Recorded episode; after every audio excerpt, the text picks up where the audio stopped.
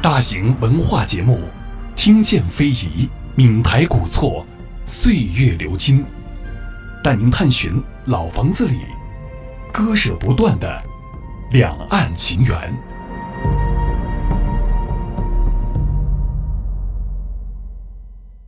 每一缕光影，都流淌着牵扯不断的血脉亲情。我们的琼林都是同种是。到台湾的新竹。闽台古厝，岁月流金。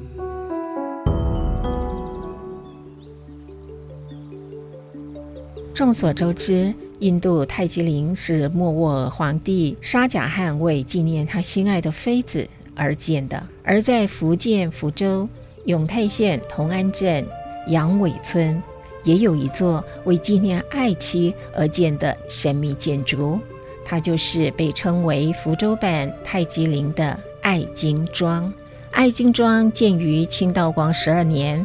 为土石木混合方形寨堡式建筑，占地面积五千两百多平方米，一共有三百六十一间房屋。因建寨的主人名叫包美作，也被称为美作寨，又因外墙砌石，远看似米粒，俗称米石寨。爱金庄由正座、下座及后座、边房、过雨亭。横楼、书斋楼、后花台和绕庄一周的跑马道组成。整座庄子最为人称道的建筑，就是左右两侧寨墙上各有五座次第降落的歇山顶山墙，俗称梨花半月。梨花半月是承德避暑山庄康熙三十六景中的第十四景，它是一组布局十分紧凑规整、造型又非常新颖别致的建筑。在爱金庄两侧跑马道的屋顶，与承德避暑山庄中已不复存在的美景梨花半月近人相似，这也展示出草根建筑师媲美皇家御用建造师的艺术造诣和建筑水平。在福建山区分布着多种防御性乡土建筑，其中土楼以居住为主，坚固防御；三明土堡则以防御为主，居住为辅；而永泰庄寨则是居住防御并举。永泰的古庄寨大部分都建于明清时期土匪泛滥的特殊环境之下，融合当地特殊的地理经济环境，形成了集防御、居住、美学为一体的独特建筑形式，被誉为福建传统民居的宝库。爱金庄更是一座集居住、防卫、私塾、家祠等综合功能齐全的庄寨。爱金庄的冲楼高有十余米，被大家称为最美的冲楼。同时，它设计科学，是庄寨防御最为重要的一块拼图。包氏后裔包爱民介绍说。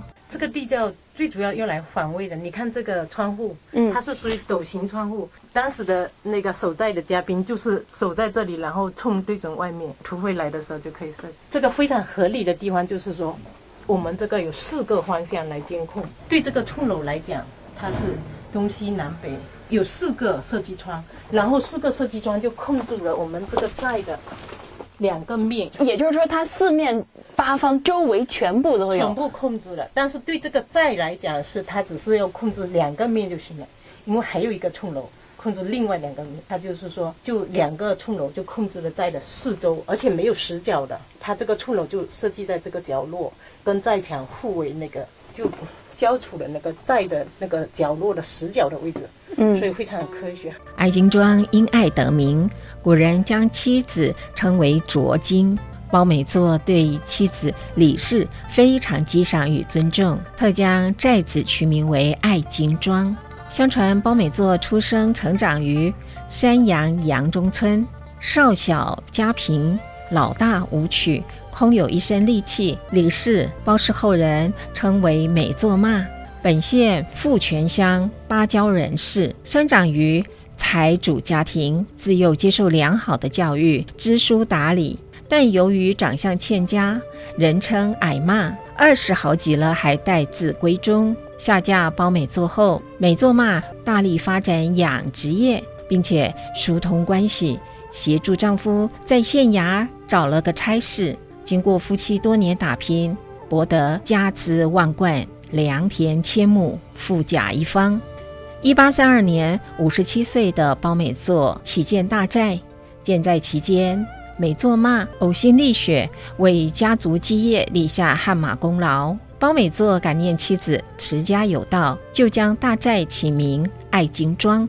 至今，永泰当地还流传着许多有关于美作骂的传说。民俗文化专家包国忠介绍说。家道非常大，以后家庭发展到他一百多人了才分家呀。那当时为了体现公平的原则啊，让小孩子们不挑肥拣瘦啊，在逢年过节有好的宰鸡宰鸭，那这就算改善生活了。那为了让小孩子们都觉得受到公平待遇，那就把一个盘子里面所装的这个佳肴端得高高的，啊，大家都看不到，那你夹吧，夹到什么就是什么。那这样呢，就体现了大家整个家庭和谐的一种毫无怨言的这样的一种家庭气氛。我看这也是他的一种非常高明的教育用心。当地乡邻亲族，但凡有仇敌不和、邻里矛盾，都会请美作骂来裁断。美作骂明理善言，总能调解得令人信服。有些因贫而起的纠纷，美作骂还热心的予以钱粮资助，为双方消弭烦恼。后人皆称三阳包氏能够形成这样大的规模，与美作骂的家风教育以身垂范、人格魅力有重大关系。爱金庄建成后，美作公夫妇就在庄内办私塾新学，延请名师上课。美作骂十分重视，让自己孩子受教育，哪怕别人认为孩子天分不高。他说：“孩子虽愚，经书不可不读。不仅如此，美作骂还大力支持女性接受教育。他从乡间收养了一些女童，这些女童中固然有的是作为童养媳抚养，但不论最终是否嫁入包家，她都与族中的女孩一样，有读书识字的机会。女孩们上课多在夜晚。”出生富家、读书识字的美作骂也亲身的授课，传授礼仪和妇德。乡人称这一特殊的课堂为“媳妇斋”。爱金庄媳妇斋走出的女性，出了名的知书达理、有胆识、能担当。她这个爱金庄原来。就是与其他地方不同的，就是它有一个女生文化。我曾经总结过这个远泰庄寨的三句三句话吧。一个就是它是中国南方民居防御建筑的奇葩；第二个特点就是它是农耕社会家族聚落生存的记忆；第三点就针对这个爱金庄的说，古代村落女生文化载体的孤本啊，其他地方都没有。它就是能够把一个庄叫做爱金庄，叫爱老婆庄。里面有非常深厚的这个关于女性文化的内涵。美作公夫妇还将教育大计写入旧书，但凡能入种秀才、中举者，都可获得数年家族公众田亩的收成作为助学奖励。一九三一年，美国传教士伊方亭也曾到此办学。如今，包氏后人循着美作骂的足迹，在爱金庄内重新设立家风家教馆。我觉得在这样有这样的这个家风家教文化积淀和精神传承的这样的一个古庄在里面设立这样的一个点，有它的天然优势。人们一到这里，就会得到这样一种的这个非常良好的家风的一种感化。我们现代人非常需要它这种朴。我们必要有一种非常简朴的啊、简单的这样的这个物质追求，而且非常需要现在讲诚信，这个对教育后代、对优化我们整个社会风气，那当然也是非常迫迫切的、非常急需的。那再一个勤作为家训，那这个就会培养一种人的这个办事风格非常勤勉。再一个，他要谨就是讲认真，讲认真才会把各种各样的事情做到圆满，做到。